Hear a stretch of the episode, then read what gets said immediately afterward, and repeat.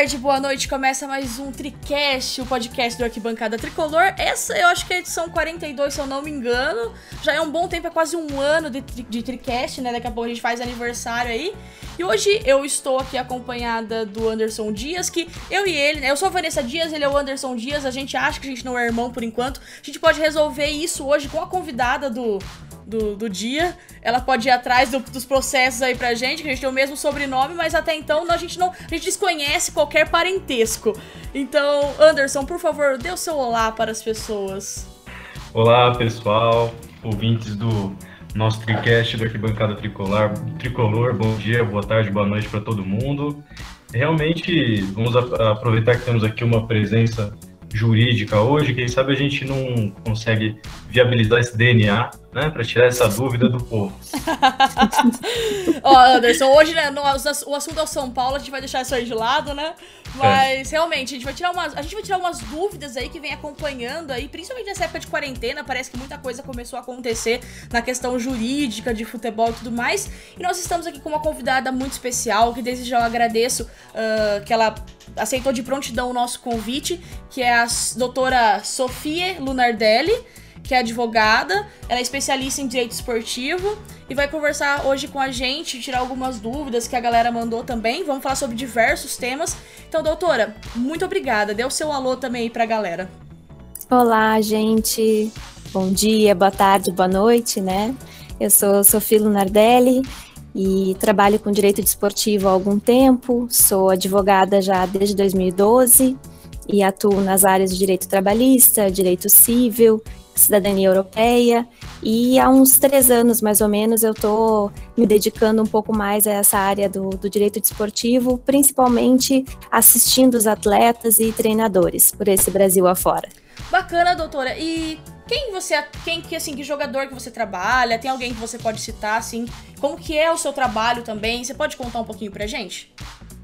Claro, no momento assim, eu prefiro já citar o Leonardo Ortiz, né, que é o primeiro foi pioneiro, na verdade, foi quem me trouxe para essa realidade, né, do, do, direito desportivo, porque eu, eu cresci no meio do futebol. Meu pai, ele era jogador e depois treinador, então do futsal, né? Então eu cresci nas, nas quadras, que eu costumo dizer.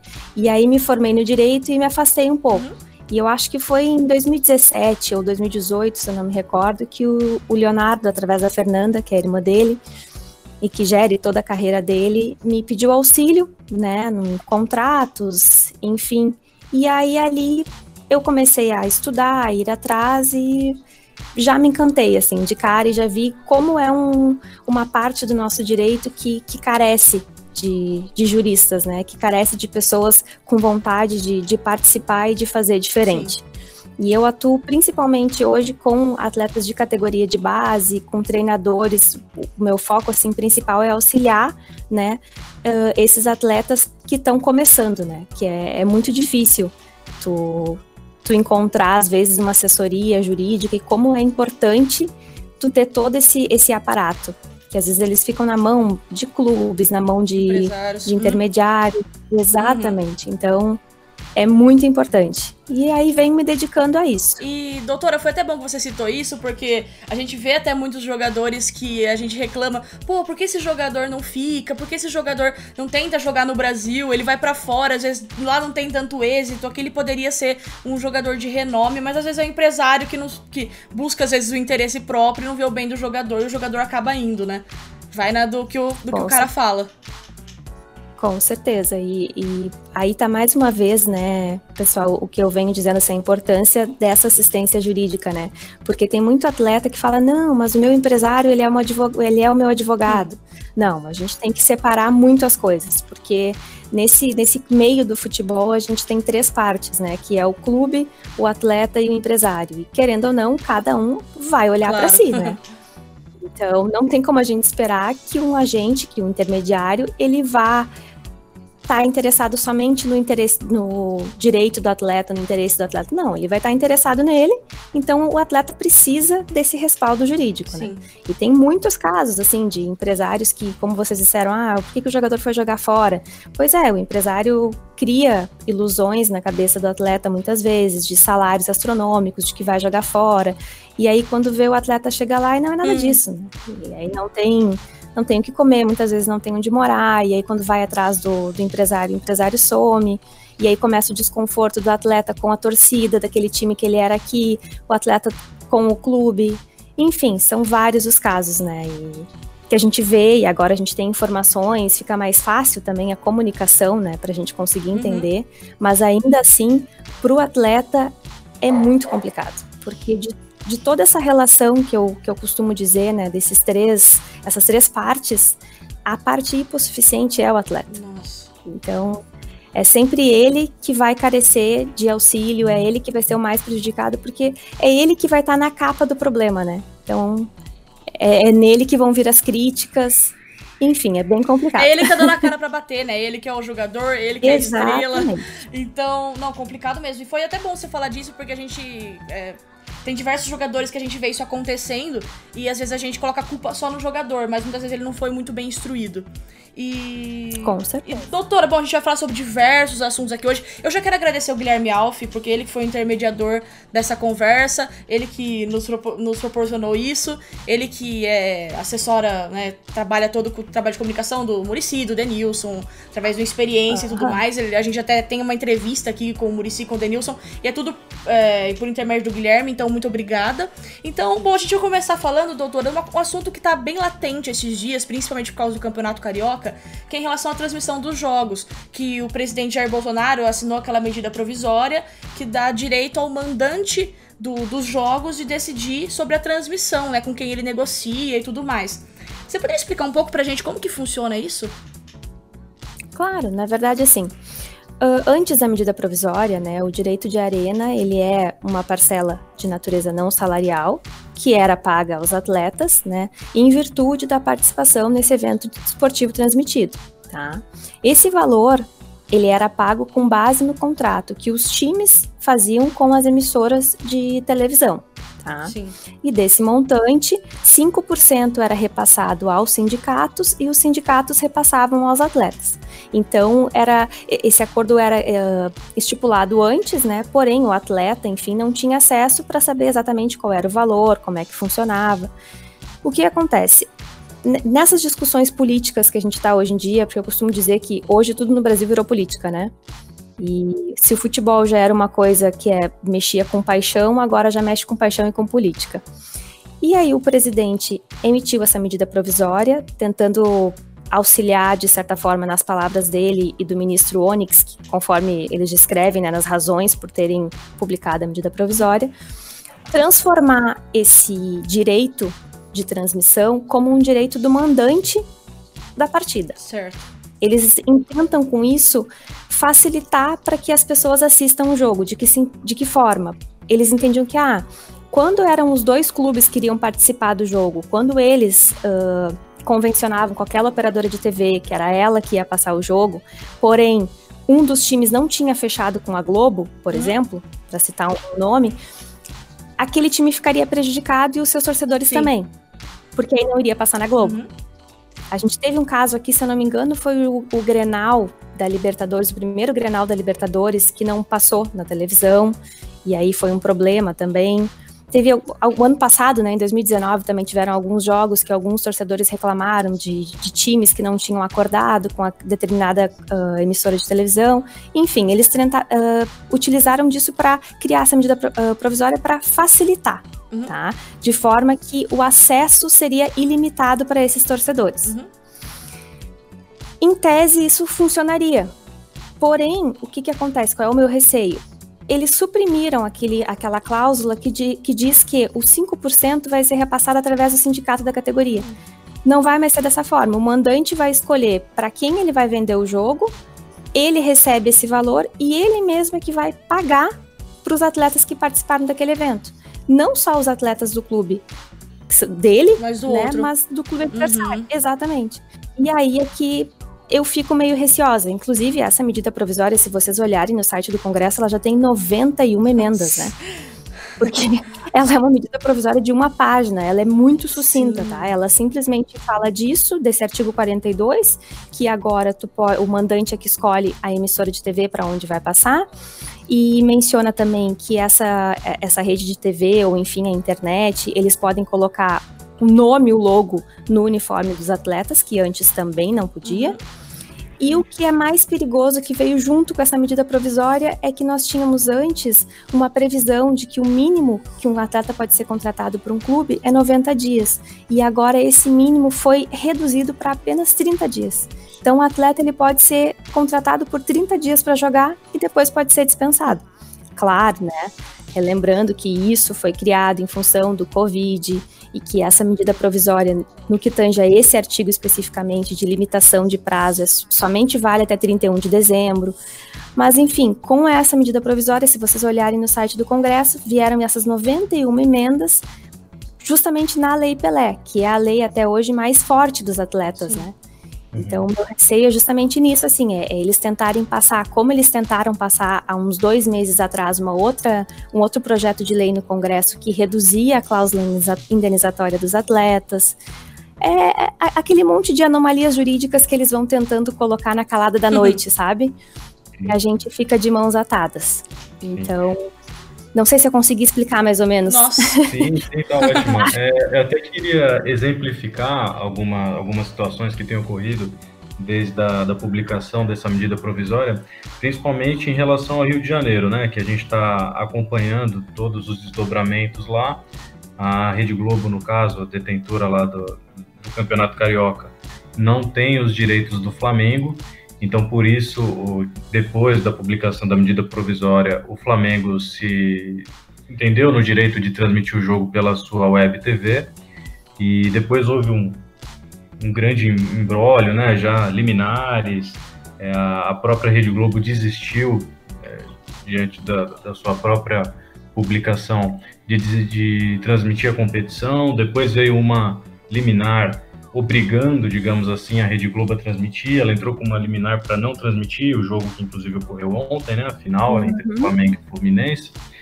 É, eu queria saber da senhora se é, essa medida provisória ela realmente abre muitas brechas para entendimentos diferentes, portanto, é, liminares, o que causaria, portanto, uma insegurança jurídica no caso.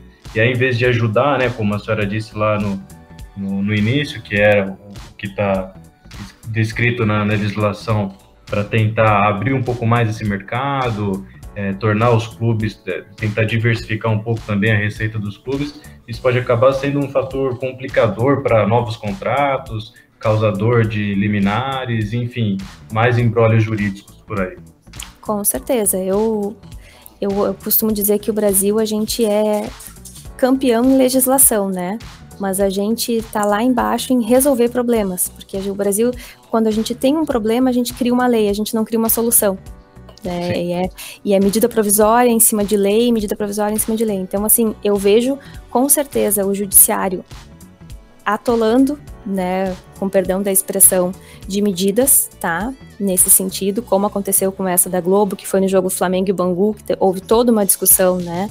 E aí ontem, novamente, entre o jogo do Flamengo e Fluminense, que até o último momento o Flamengo entrou com uma medida foi deferida a medida e eles disseram não, mas agora a gente não vai mais não vai mais querer transmitir, em função da discussão do Fluminense com a Rede Globo. Então, eu acredito que sim, pode pode ser prejudicial, tá? Essa essa insegurança, né? Porque se vocês pararem para analisar assim num, num, contexto, nesses últimos 100 dias, a gente tem muito mais dúvidas do que certezas, né? A gente não está sabendo ainda como caminhar né, nesse pós-pandemia que não acabou ainda, né? A gente está tá prestes a começar os regionais sem ter controlado ainda a nossa curva, né, de ascensão da pois é. pandemia. É. Então, eu vejo sim enormes problemas com isso. Inclusive, nós estávamos comentando, eu e meu esposo, ontem a gente foi assistir o final do Fla-Flu, do Fla-Flu pela TV Fluminense e eu fiquei bem uh, decepcionada com a qualidade da transmissão uhum.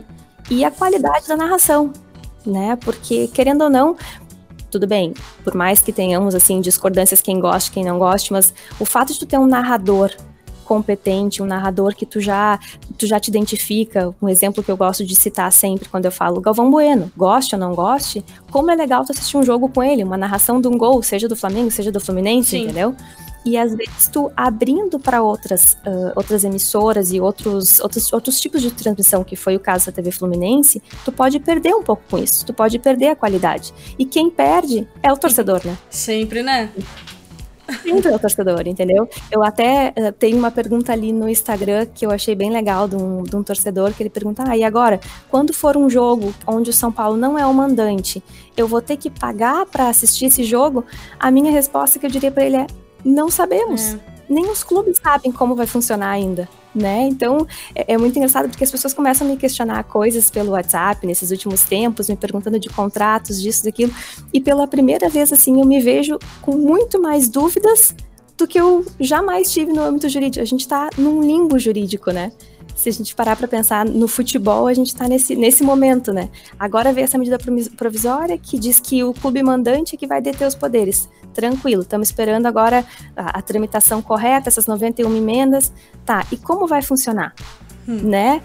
Eles vão abrir para qualquer pessoa, qualquer. Uh, canal de televisão ou qualquer canal da internet por streaming, como vai funcionar? Aí vão cobrar, não vão?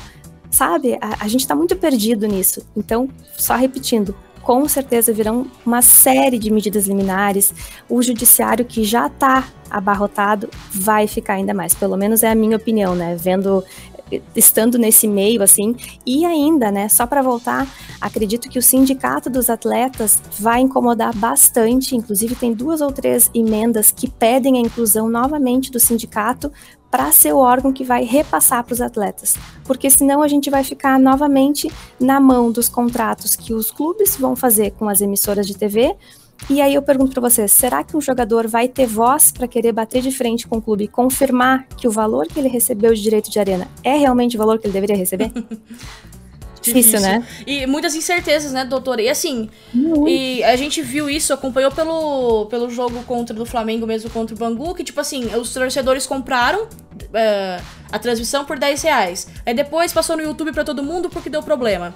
Daí uhum. chegou ontem também, até quase na hora do jogo, aquela disputa para saber se ia passar no do canal do Flamengo ou do Fluminense. Do Fluminense tava certo, né? Mas do Flamengo, daí passou só no do Fluminense. Então, realmente fica tudo muito perdido. E que nem um. Muito. Pagar 10 reais, por exemplo. A gente fala, ah, 10 reais a gente pensa, não é nada, ok. Mas que nem eu fico pensando, vou colocar na minha situação. Aqui em casa, eu sou São Paulina, meu marido é palmeirense. Uh, são, no mínimo, oito jogos por mês. Ainda mais agora que vai, vão ter jogos direto são 80 reais, é o valor do Premiere, por exemplo. Mas aqui nós somos em dois, já vai, pra 160 praticamente. Então, tipo, realmente, é, se fosse pagar, tipo, cada um pro clube, ia ser. Olha como que às vezes, às vezes vai caindo em desvantagem, né? Então é muita coisa pra, entrar em discussão e realmente o torcedor que perde, o torcedor que vai ficando na dúvida, porque de, a, nos nossos canais, nas nossas redes sociais, já tem um monte de gente perguntando como vai ser a transmissão do, do Paulistão. Porque o Carioca foi suspenso, né, lá do, da Globo, eles pagaram até, né, falando que esse ano eles iam pagar ainda, mas o contrato foi rescindido, né? E aqui, aqui em São Paulo deu o Palmeiras, que bateu de frente ano passado com um pouco com a Globo, né? Mas, enfim, é... então é um momento de incertezas, né, doutora, que a gente passa nesse quesito. Anderson, você tem mais alguma pergunta em relação a esse assunto?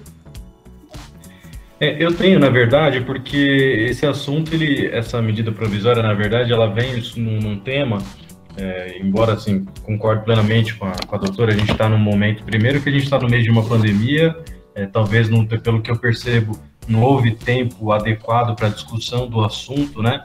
Antes da publicação da medida provisória, e depois que ela foi publicada, os clubes têm que correr para se adequar, e aí a gente vem já com 91 emendas, não sabe como essa legislação vai ficar e tal.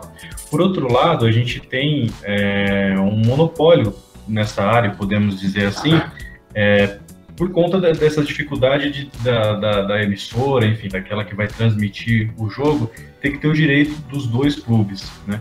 A gente teve recentemente o exemplo do esporte interativo, que fechou com alguns clubes no que diz respeito à TV fechada, né, chamada de TV a cabo também, só que ela teve muita dificuldade, porque ela fechou com poucos clubes, então é, ela transmitiria pouquíssimos jogos, porque em alguns casos, por exemplo, se ela tem o direito de um clube, Atlético Paranaense, por exemplo, vai jogar contra o São Paulo, que é da Globo, nenhum dos dois poderia transmitir pela legislação anterior, o que também me parece bastante inadequado, já que as duas emissoras, no caso, elas estão é, pagando, elas pagam para ter o direito sobre esses clubes. A senhora acha que a gente vai conseguir chegar num meio termo é, sobre essas transmissões? Ou vai mesmo para uma coisa mais litigiosa, o que com certeza não é o ideal para ninguém nesse momento?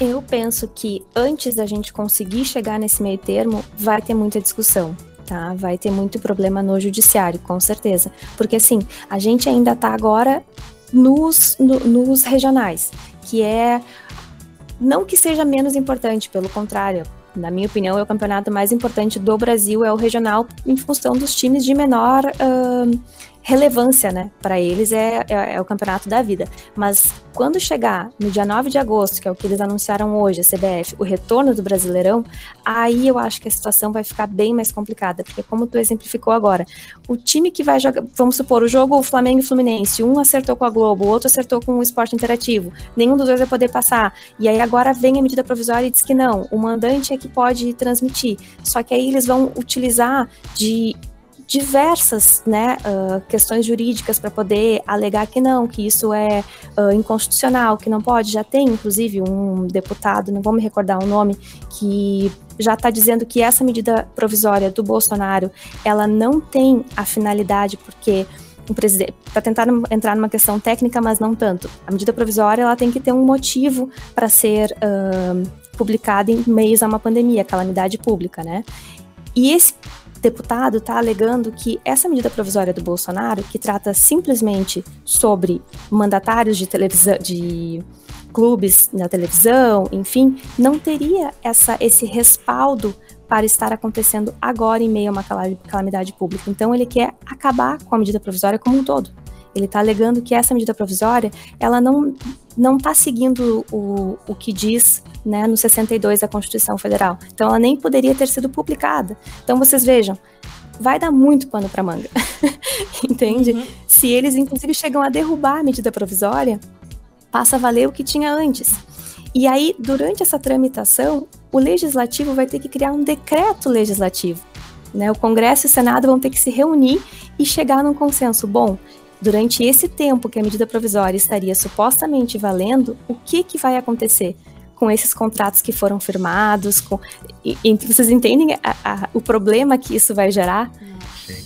Então, assim, o que, que eu diria? Vamos acompanhar os próximos capítulos. Porque, olha, vai dar muito pano para manga. Acho que ainda nos regionais a gente ainda vai conseguir porque a medida provisória tem esse prazo de 60, podendo ser prorrogado por mais 60, então a gente ainda tem aí 30, 40 dias que dá para segurar dessa forma, com algumas discussões aqui e algumas discussões ali. Mas quando começar o Campeonato Brasileiro, aí sim eu acho que vai ser, vai ser o problema maior. Nossa, então temos exatamente um mês, né, para ter uma noção de que vai realmente acontecer, então tem muita coisa, ainda muita água para rolar, né? Com certeza. Podemos, inclusive, voltar a conversar, né? uhum. né? Depois que a gente que passar esses 30, 40 dias, a gente pode voltar a conversar e ver como ficou. Acho ótimo. Porque agora vão começar mais jogos e aí a gente vai sentir, né? Principalmente ouvir dos torcedores, que no meu ponto de vista, fora atleta, clube, o torcedor é quem move isso tudo, né, gente? Se a gente não, não estiver aqui para fazer o torcedor vibrar, o torcedor feliz, de que adianta ter o futebol, né? O espetáculo é pro torcedor, pois né? Pois é. E que nem assim, você, o que você tá falando é bem interessante, foi uma coisa que a gente até lançou nas nossas redes sociais quando tudo isso aconteceu, quando o Flamengo começou a cobrar uh, os 10 reais lá pelo jogo. A gente lançou nas redes sociais perguntando se, se os torcedores pagariam para ver o São Paulo jogar, por exemplo. E ficou dividido metade-metade. Uh, por, por assistir o São Paulo na internet, perdão. A pergunta era: é, você pagaria para assistir o São Paulo na internet? E dividiu a torcida. Então, realmente, é, tem muita coisa para acontecer, muitas opiniões, mas com essa explicação, acho que já vai abrir um pouco a mente também de todo mundo. Doutora, eu vou pular então pro próximo assunto, que uhum. diz respeito aos processos que alguns jogadores têm movido contra o São Paulo e contra outros times também. São processos meio que parecidos, principalmente o do Maicon, teve um caso também envolvendo o Corinthians, mas eu queria falar do, em específico primeiro do do Maicon, depois a gente vai falar do Lucão. O caso do Maicon, né, que atualmente ele tá no Grêmio, ele jogou no São Paulo e ele entrou com um processo em que ele fala da falta de pagamento de adicionais noturnos e atividades realizadas aos domingos e feriados no período que ele jogou no São Paulo, que foi de 2012 a 2015. Doutora, isso quando aconteceu, né? Teve eh, que ele ganhou a causa, daí o São Paulo poderia recorrer e tudo mais. Uh, a torcida ficou meio revoltada com toda essa situação. É, xingou o jogador, depois ele teve que vir até nas redes sociais se explicar. Quem tá certo, quem tá errado? Qual que é a razão de todo esse processo? Bom, primeiramente eu já, já peço desculpas porque eu sempre puxo a brasa pro meu assado, né? E eu, eu sempre vou defender o atleta nesse uhum. sentido. Não, pode tá? ser sincera, tá? Já... A gente quer saber a verdade. Claro, com certeza. E o que que acontece? Eu sempre tento ilustrar, porque as pessoas acabam vendo muito a minoria como, um, como se fosse a, a, a resposta, como se fosse o retrato da esmagadora maioria, e não é, tá? Hoje no Brasil, menos de 1% dos atletas recebem o montante que o Michael teoricamente recebe mensalmente, tá? E desses jogadores, a quantidade, se vocês soubessem a quantidade de processos que a gente pega todos os dias e tenta conversar com atleta de salários atrasados, assim, são montantes milionários de todos os clubes do Brasil, tá? Seja São Paulo, seja Internacional, seja Grêmio, que não pagam salário ou que pagam parcial e que ficam uh, deixando o atleta sem nada, sem nenhum tipo de respaldo. Então, ponto um, uhum. tá? O ponto dois, que eu gosto sempre de, de ilustrar, porque, claro, a gente trabalhando com direito de atleta sempre vem, né? Aquela pessoa pergunta: ah, mas ele tá ganha 500 mil por mês e tá aí entrando na justiça para pedir isso aí, para pedir 100 mil, 50 mil, olha tudo que o cara ganha. Mas é que a gente tem que separar, gente. Uma coisa, o nome Michael. Outra coisa é o direito.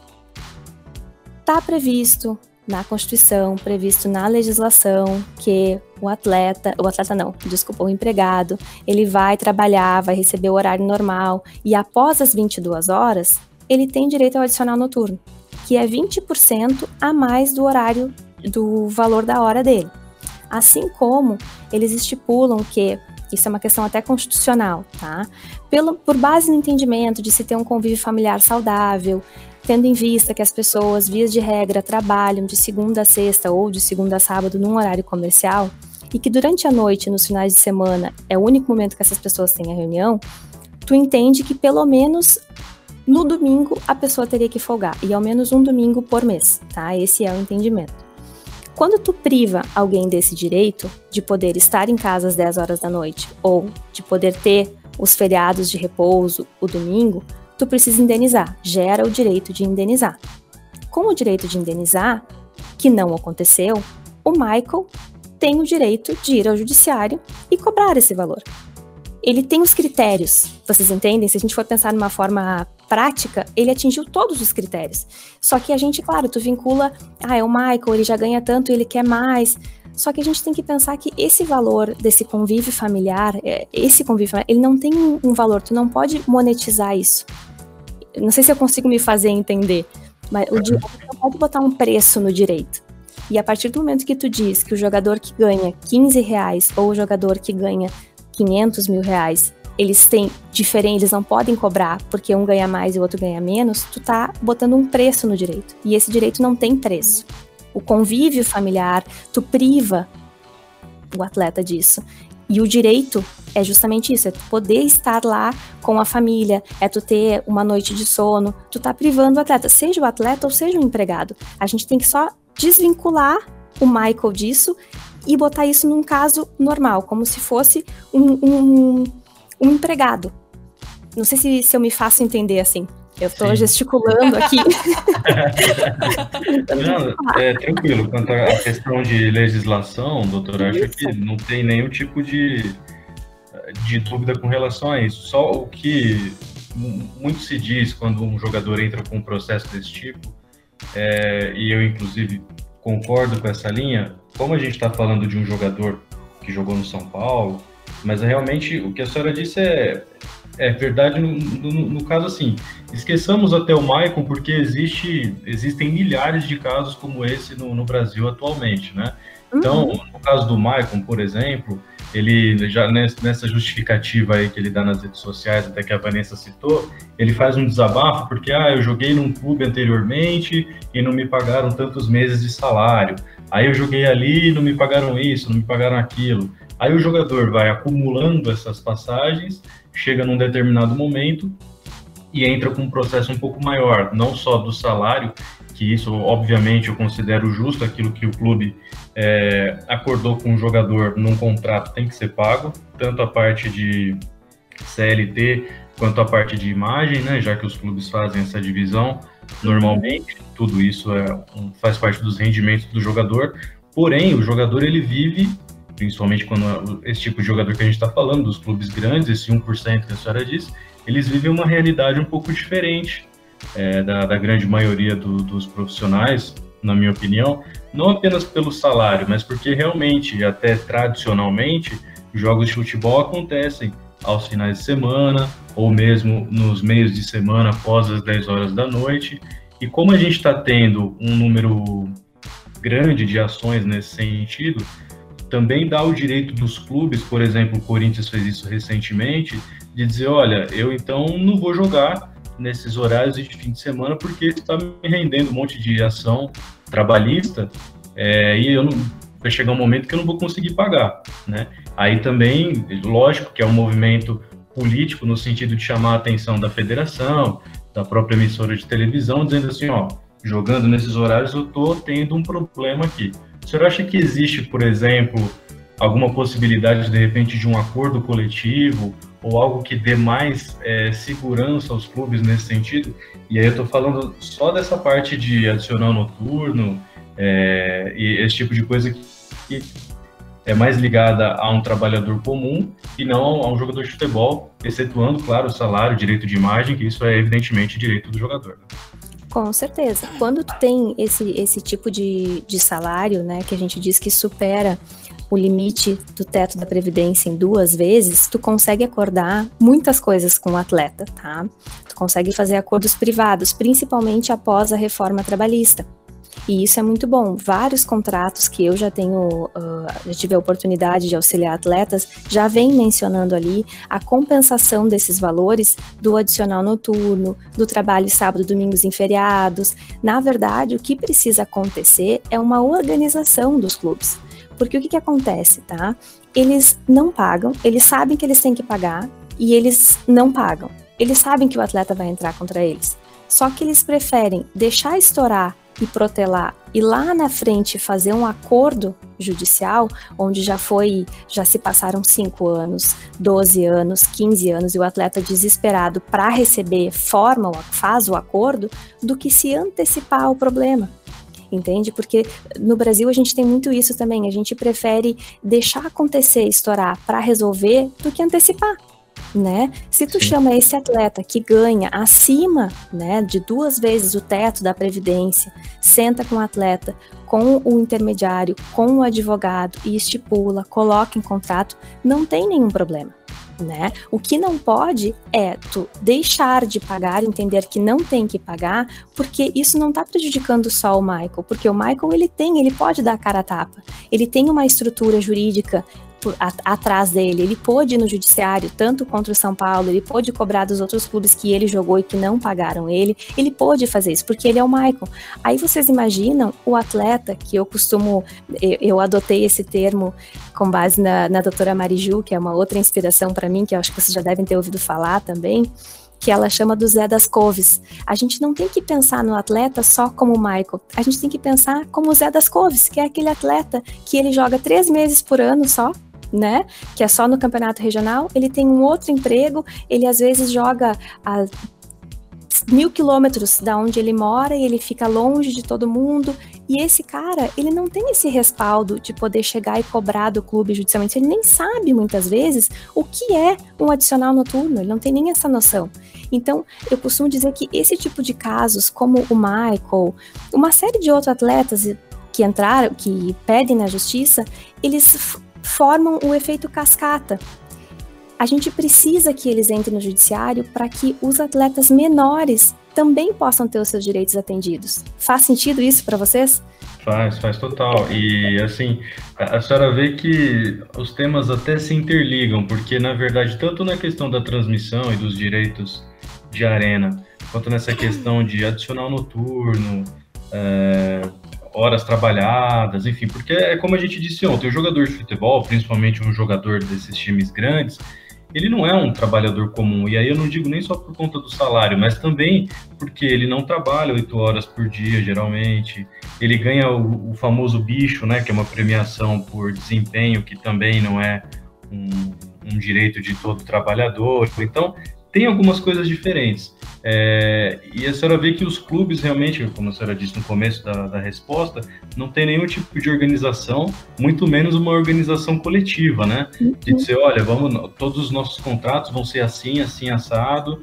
Então, se o jogador não vai entrar em com um processo, porque ele sabe que no outro clube é igual, e, e os clubes, por sua vez, vão cumprir com as suas obrigações, né? Então falta uma organização coletiva, por isso aí até um desabafo. Eu sonho com o dia que o futebol brasileiro vai ter uma liga profissional para cuidar disso com a seriedade que, os, que esses assuntos competem, porque eu tenho a impressão que até lá a gente fica muito na dependência da organização interna e da gestão dos clubes, e o que a gente está vendo é que isso não acontece, né? Porque, por exemplo, a gente tem ações de jogadores aqui no São Paulo em tantos outros clubes, jogadores que passaram pelo clube há 10, 15 anos. Uhum.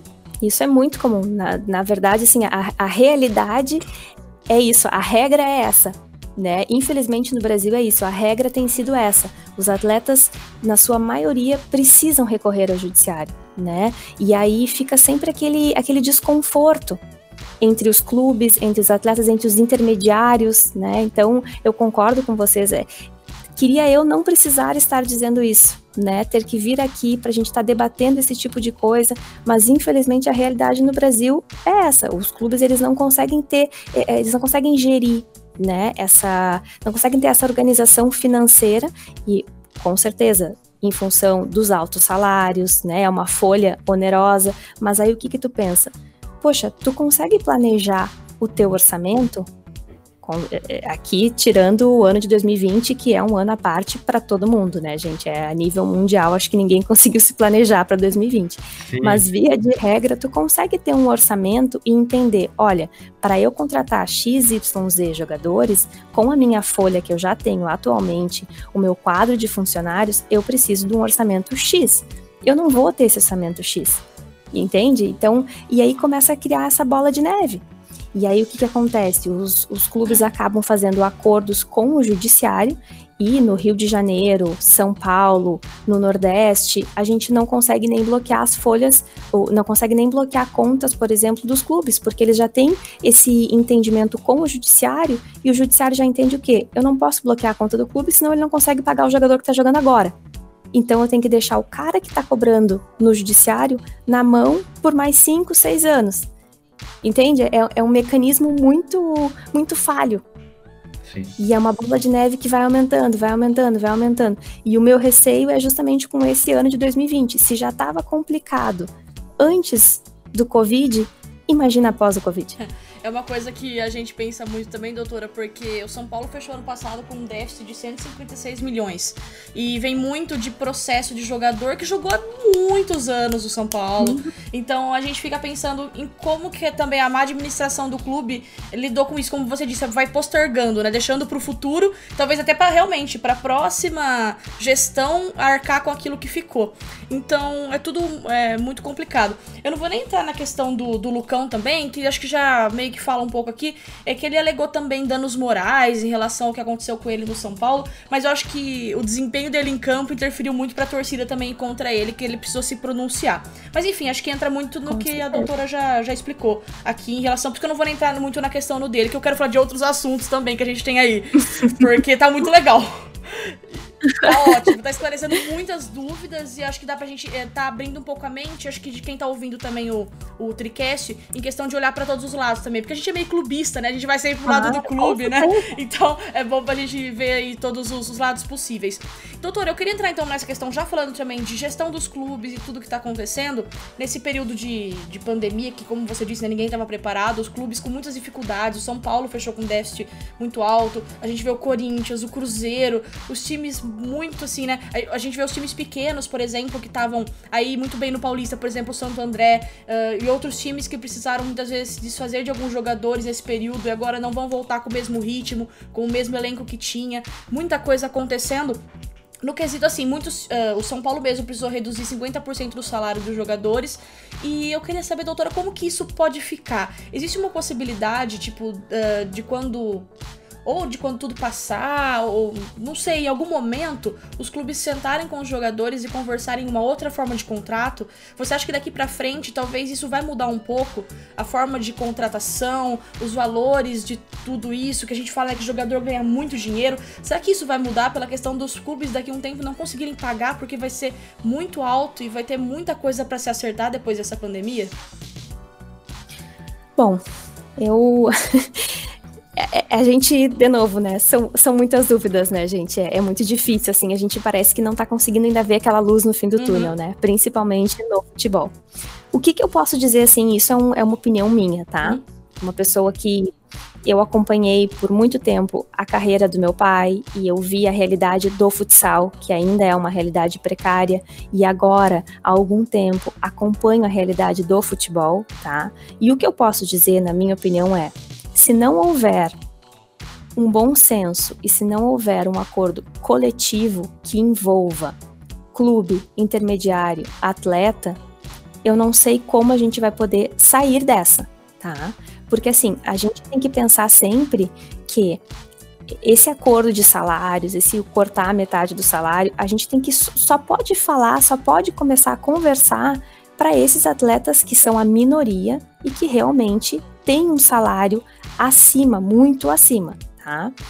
A gente não pode pensar no Zé das Coves, tá? Quando eu, como eu costumo dizer. Esse esses clubes pequenos, né, de menor representatividade e esses atletas que atuam nesses clubes, para eles a jogada tem que ser completamente diferente. A gente vai precisar justamente que os grandes assistam de certa forma esses pequenos, para que o Brasil consiga sair dessa, tá? Mas eu concordo com vocês, eu acho que vai ter que haver uma negociação tá? Durante esse período corona e, e curto pós-corona, mas eu não consigo imaginar uma realidade onde os atletas considerem uh, não só os atletas, mas esse meio do futebol, dessa minoria, né, voltando, relembrando, dessa minoria, vá aceitar reduzir, tá, esses salários. E por que que eu digo isso?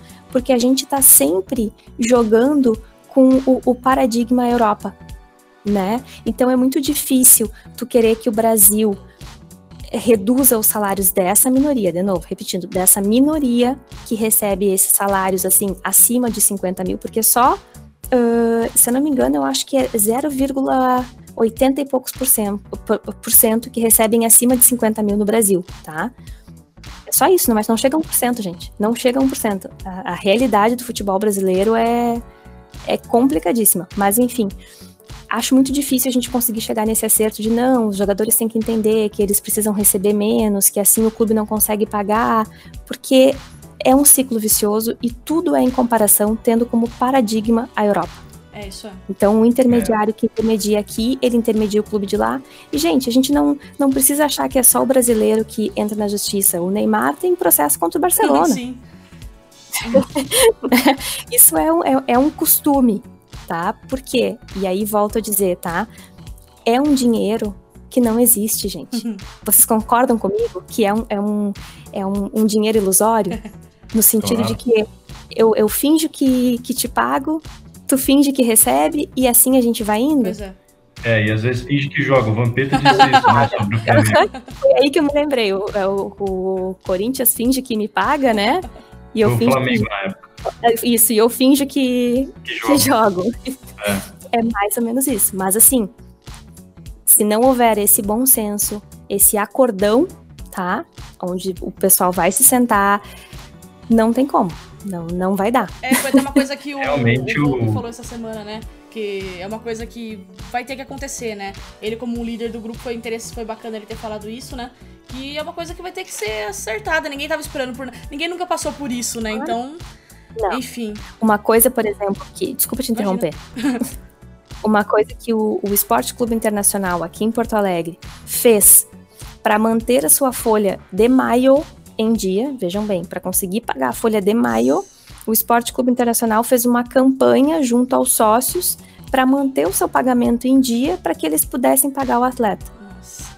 É, são medidas aí Maio. que ser feitas, né? Maio, né, gente? Ah, o Corinthians tá É. com três meses de atraso, né? O São Paulo ah, tinha acertado se pagar 50%, daí os, os jogadores ficaram bravos que ah, foi menos do que o estipulado, e depois o Raí teve que conversar e tudo mais. Enfim, é um momento caótico. Anderson, pode fazer a sua pergunta.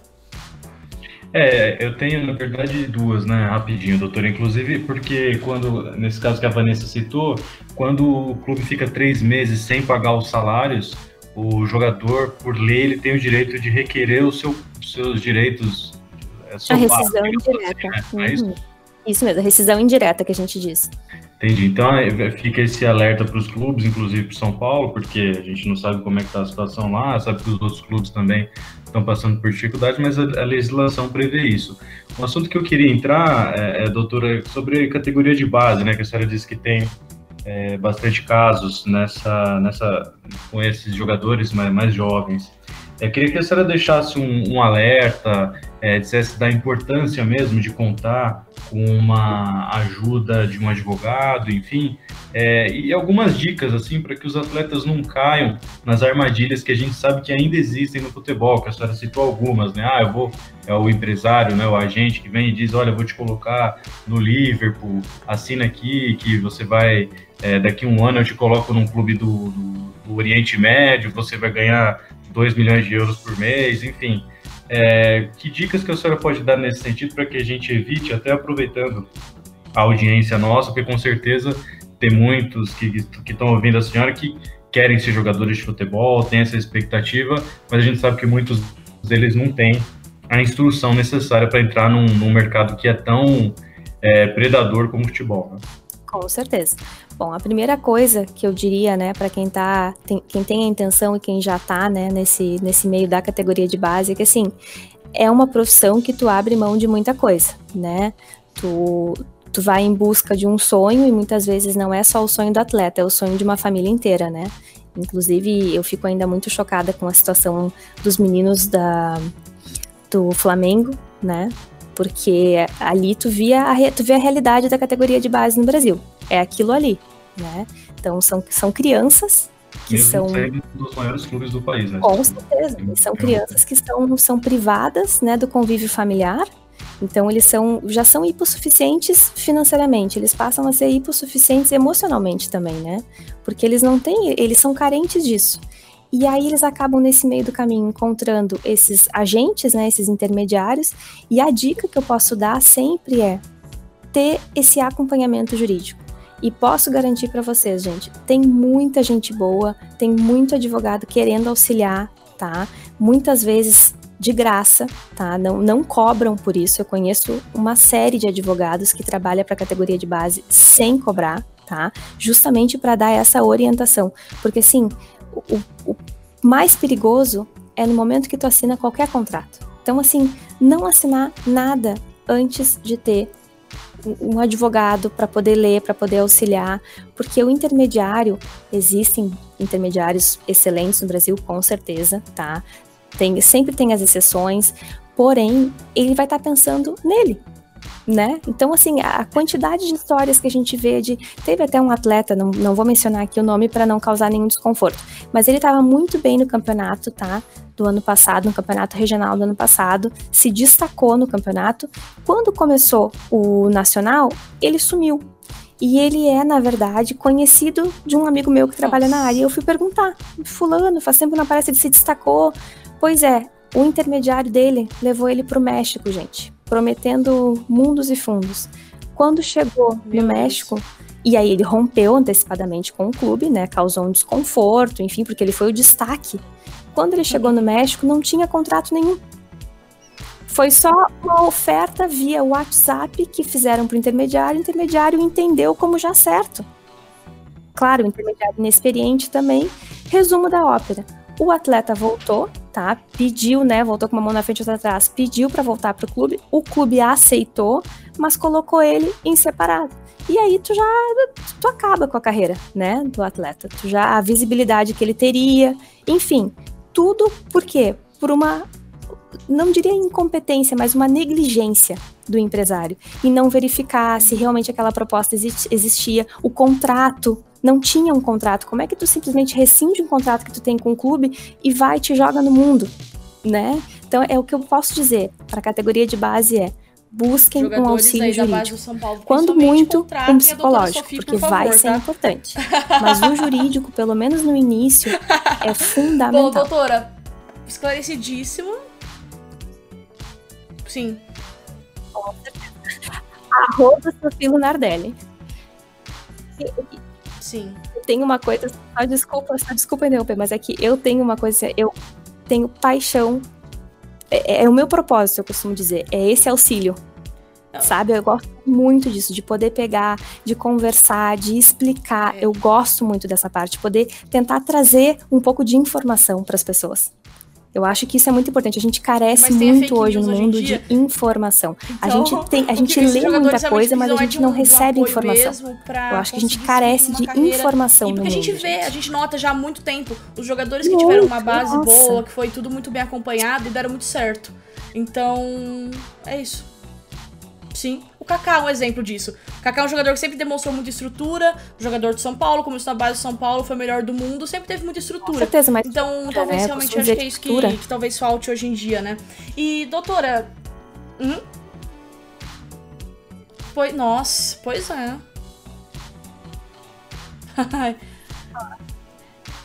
Contraponto, tu pega não, Ronaldinho é, é, Gaúcho, por exemplo. um ótimo exemplo, né? porque que a gente viu isso acontecer até no meio da, da dele era o irmão. Né? E olha o que aconteceu ser, com o cara, né? né? É, é absurdo. Enfim, desculpa. Doutora, assim... Nossa. Exatamente. Vocês pararem uhum. pra pensar, ele começou a jogar juntamente eu com o Messi. Ele poderia, se ele tivesse um tá? histórico, tá? né? então, né, de, realmente, ele tem, manter o físico, que eu acho que foi que então, derrubou então, ele, foi o físico. Ele poderia estar jogando até hoje. disso, né? Que, come, que se não tiver uma base, na base, uh, não vai ter um crescimento e não vai ter um desenvolvimento, pode se, me, se meter numa enroscada como essa que você citou. Que é complicado.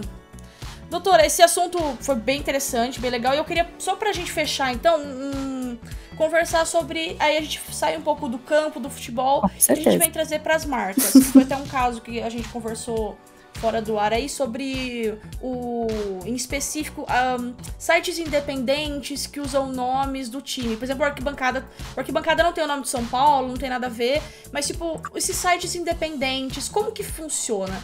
Pode usar o nome do clube, não pode usar. Daí teve o caso do, do meu timão, né? Que a gente, que eu mandei até para você, é, que o Corinthians queria processar o meu timão por causa de usar o timão ali, né? Que eles falaram que tem a ver com o clube, não era para usar, e entrou, e enfim.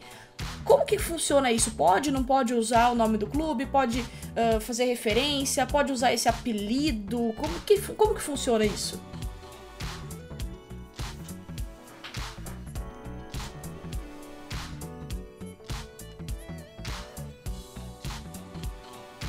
Bom, a propriedade intelectual, tá? Ela é uma coisa também, uh, é, é, uma novidade, a gente pode dizer assim, não, não é uma coisa. É, é um instituto novo, né? Do, do direito. Então, é, a gente está passo a passo tentando entender como que isso funciona, né? Porque, assim, objetivamente, tu tem, tu registra aquela marca, tu registra, né, aquele domínio, porém, é muito subjetivo esse campo. Nesse teu caso, para tentar Sim. trazer isso um pouco para a prática, para ficar mais fácil, por exemplo, nesse caso específico do timão, tá? O Corinthians, ele tem o timão, ele registrou o timão. Mas tu não pode proibir que as pessoas utilizem isso, o termo meu timão, como uma coisa que já fica da paixão do atleta, da, do, do torcedor. Tu não pode, é muito subjetivo isso, dizer, não, o timão é só o Corinthians que vai usar. E aí eu me causa estranheza, Sim. mas isso minha opinião, que agora, após 11 anos que o site Meu Timão está no ar, é que o Corinthians vem a se manifestar. Vocês entendem? É, é causa estranheza isso. Então, assim, eu acho que é muito relativo, tá? Tu, tanto nesse campo da propriedade intelectual, como em tantos outros do direito, sempre tem que ser analisado caso a caso. Quando que a, a, o, o, torcedor, enfim, tu vai estar tá usando Sim. o nome do clube e tu vai estar tá interferindo, tu vai estar tá ultrapassando o direito do clube de usar, porque até certo ponto tu tá fazendo um marketing para o clube também né? Esse exemplo claro do, do Corinthians, e aí por isso me causa estranheza, porque agora, quando eles tiveram essa suposta proposta de venda de 6 milhões, que um lado diz que foi o Corinthians que comprou, enfim, o Corinthians diz que não, e aí eles divulgam hum. que é um site que é acessado muito mais do que o do Liverpool, por exemplo, o Corinthians vem e diz: não, para um pouquinho, só eu posso usar a expressão timão. Eu acho muito raso isso, sabe? E aí, claro, de novo, minha opinião, e acho que isso ainda vai ser analisado muito minuciosamente no, no âmbito jurídico, tá? Porque eles fizeram um comunicado extrajudicial, mas tenho certeza que isso vai virar um processo judicial e acho que o juiz vai ter que ter muito cuidado para fazer essa análise pontual. Poxa, mas por que só agora, após 11 anos, é que o Corinthians quer uh, fazer com que esse, esse site ou vire parceiro ou saia do ar? Qual é o real interesse disso? Entendeu? Então, o que eu poderia dizer é isso, é muito caso a caso. Via Entendi. de regra, e, doutora, a pessoa assim, compra o domínio, compra o nome, mesmo do clube, mas tipo, existe um vasto mesmo, São Paulo, campo fora isso que, seja, que pode relativizar uh, é a propriedade é o mesmo intelectual. pensamento? É o mesmo contexto?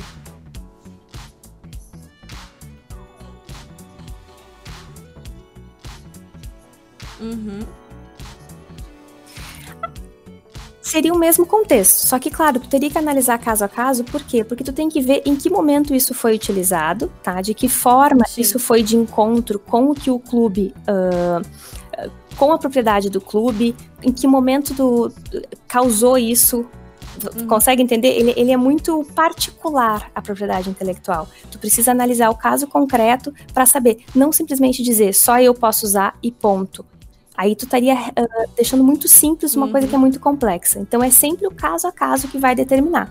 Nesse caso do Corinthians, do meu timão, eu acho difícil que o Corinthians leve essa disputa, tá?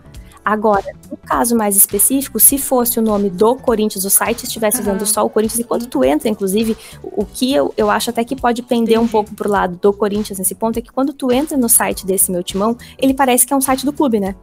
Ele, ele mostra tudo ali. Tá Isso pode pender a favor do Corinthians, tá? O que eu acho que vai ser contrário é porque o Corinthians levou 11 anos para vir mostrar interesse.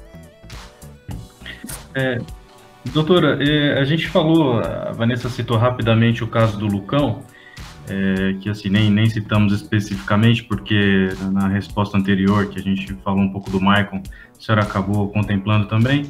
Mas eu queria falar um pouco do, do lado do torcedor, agora até pedir sua ajuda, uhum. porque o, o Lucão disse que não foi muito bem tratado no São Paulo, foi de certa forma exposto ao ridículo e tal. Mas eu queria só contar um, uma passagem para a senhora que a gente, certo dia, o São Paulo foi jogar lá em Itaquera contra o Corinthians e ele, em alguns lances, assim, por exemplo, errou passes de dois metros, foi recuar a bola pro, pro goleiro, errou, aí o atacante adversário veio, fez o gol, a gente perdeu o jogo de 6 a 1 então, o, o, torcedor. Se sentiu que, lesado por causa dele. Passa mal, entendeu? Que põe a mão na cabeça. Será que a gente pode também entrar com um processo contra ele de danos morais, não? Matou vocês do coração. É, então. Se o torcedor infarta, por exemplo, como é que faz, né, doutor, com um jogador desse? O que eu posso dizer para vocês, assim, pela, pela experiência, tá, que eu, que eu tenho e por conversas, assim, com, com outros advogados, até principalmente com a doutora Mariju, que a gente fala muito sobre, é que num contexto todo entre o atleta treinar, chegar no vestiário e entrar em campo, acontece um universo de coisas que muitas vezes só o jogador, o intermediário e o clube têm acesso, né? E claro, eu não, não gosto de citar, de pontuar, de encontrar. Uh, como que eu posso dizer, culpados para tudo isso, né?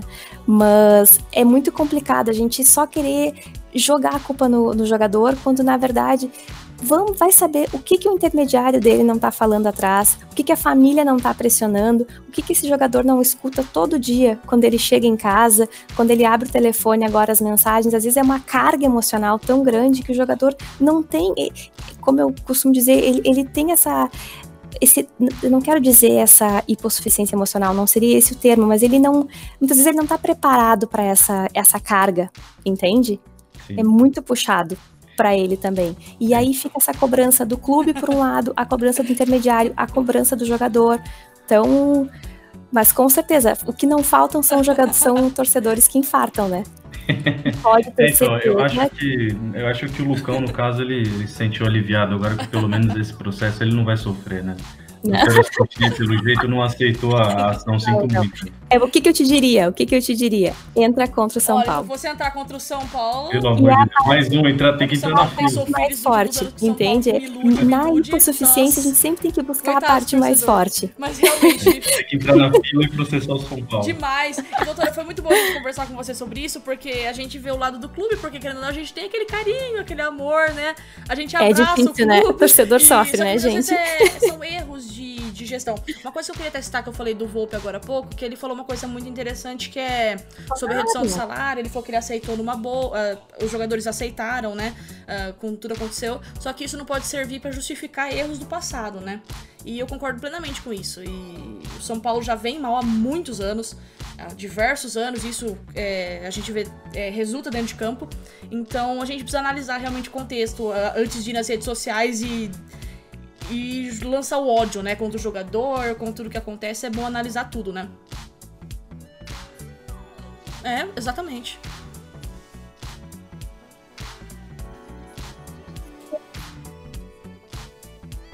Que na verdade são pessoas, né, gente? Pessoas, sabe? São pessoas como nós. É, é, é difícil, às vezes, a gente tentar uh, materializar isso, né? Porque a paixão fala mais forte. Eu costumo dizer, eu não gosto de discutir com as pessoas sobre política, religião e futebol, porque tu nunca vai chegar num- numa resposta, tu nunca vai chegar num consenso. Só que a gente às vezes esquece que quem tá ali do outro lado, no campo, é uma pessoa, é um ser humano. É um ser humano que tem problemas em casa, é um ser humano que muitas vezes passou 10, 15 anos longe da família, é um ser humano que abriu mão de é. estudo, é. um ser humano que abriu mão de Natal, aniversário, feriados com família, pra estar ali. E mais ainda, é um ser humano que sustenta essa família inteira. Né, que as pessoas dependem dele. Então, tu imagina a pressão, a carga emocional, saber que ele sustenta tanta gente, que tanta gente depende dele e ele tá ali no campo, sabe? Então, é, é legal a gente às vezes fazer esse paralelo. Com certeza, todas as partes em algum momento têm que ceder. Isso é, eu concordo plenamente. Mas a gente tem que dar um carinho especial sempre Uhum. para esse lado humano. A gente tem que humanizar mais. No mundo hoje, onde a gente é, é tão prático, onde as relações são tão rasas, vamos humanizar mais, sabe? Não vamos ver eh, quantias em dinheiro, não vamos ver contratos, vamos ver pessoas. Eu acho que o principal é isso. Se eu pudesse né, assim deixar uma, uma dica, né, para as pessoas que nos escutam, são- vamos é humanizar como mais o futebol. Tá faltando um é, pouco disso. cifras na cabeça dos jogadores, ao invés de um profissional que tá ali pra crescer, pra se desenvolver e pra trazer alegria pro torcedor. E Pois é. Ele pode trazer retorno financeiro, não tem problema nenhum, é assim que funciona o mercado mesmo. Só que não tem esse- essa maturação. Por isso a gente vê muitos jogadores jovens Exatamente. saindo, não Vai dar retorno pro sucesso, clube, tanto né? êxito, e voltando frustrado, depois não dando certo, e é complicado.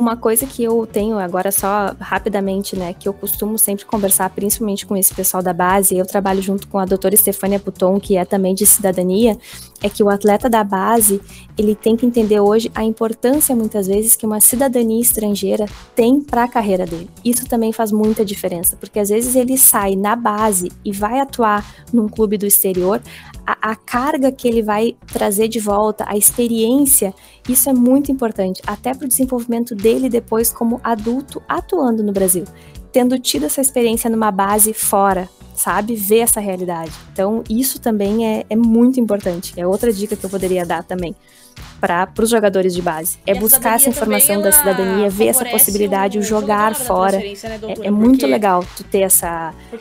Como esse exemplo diferente do Brasil. Fazer o cadastro, né? É, colocar o jogador no elenco como estrangeiro, mas como já parte da equipe. Então já, cria já quebra um monte de burocracia, né?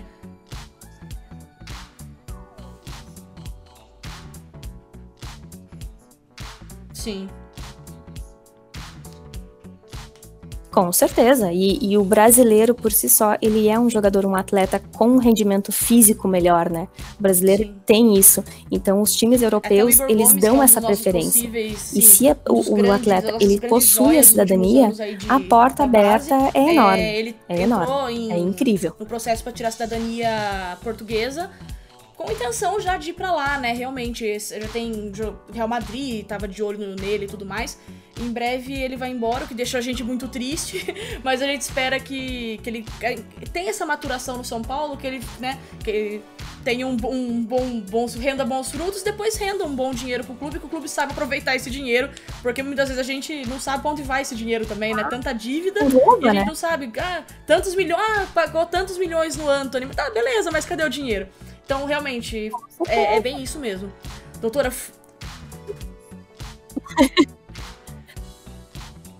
Sim. Exato. Exato, exatamente. Encerra a carreira aqui. E na volta também, quando passar também, né? E no final da, da carreira que a gente costuma falar, né? Ele volta e joga também no São Paulo. brasileiros né? e tudo mais. Um dia ele volta. Então, realmente, cria-se uhum. uh, essa coisa boa, né? Não esse, uma coisa chata, uma coisa que não fica legal nem pro atleta e nem pro clube. E. Com certeza. Sim. Por isso que é legal, né? Tu ter essa porta aberta quando tu sai e, e, não ter esse desconforto, nem com torcida, nem com o clube, sabe? É isso que eu acho legal. E muitas vezes um, um contrato bem lido, bem explicado, ele resolve muitas coisas lá na frente, gente o fato de tu sentar, conversar, estipular Sim, cláusulas, Sofia, tudo, nossa, pode resolver muitos problemas lá na frente, até para o atleta muito, retornar nossa, com a porta aberta, demais, um sorriso no rosto, sem problema. Todos os nossos ouvintes vão gostar muito, vai dar uma repercussão uhum. muito bacana. E eu já fico o convite para você voltar mais vezes, para tirar mais dúvidas que vão surgir aí. E eu queria que você deixasse, então, fala, fala das suas redes sociais, como que as pessoas, como que os jogadores podem entrar em contato, como outras pessoas também que tenham interesse possam entrar em contato com você.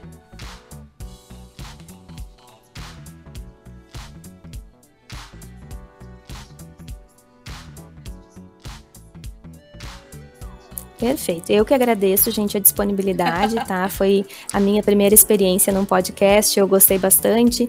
Peço desculpas já se eu em algum momento me excedi, mas eu tô aqui do outro lado gesticulando e às vezes fica difícil colocar as ideias apenas por áudio, né? Mas agradeço muito, fiquei muito lisonjeada com esse convite.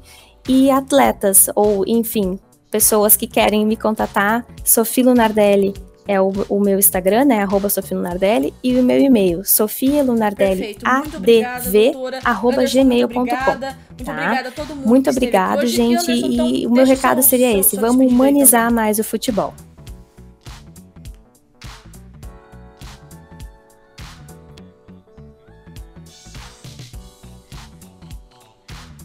Perfeito. É, agradecer também o, a disponibilidade né, da doutora Sofia de, de nos atender, falar desses temas que estão tão recentes e tão quentes aí no futebol brasileiro. agradecer a todo mundo que nos ouviu. É, espero que a gente tenha esclarecido alguns pontos, né, que estão realmente bastante nebulosos nos últimos tempos. E repetir aí para a doutora Sofia Deus, que se mudar de ideia, quiser tá processar o cão, tamo junto nessa. Doutora, muito obrigada. Muito obrigada a todos que estiveram até aqui escutando a gente. Essa, Depois gente. deixa suas dúvidas aí, que no podcast futuro a gente conversa de novo com a doutora Sofia. E é isso, continue, curte nas redes sociais, segue a doutora. E, bom, São Paulo tá retornando aí, dia 22 tem São Paulo em campo, muita saudade. E é isso, gente. Muito obrigada, até a próxima. Saudações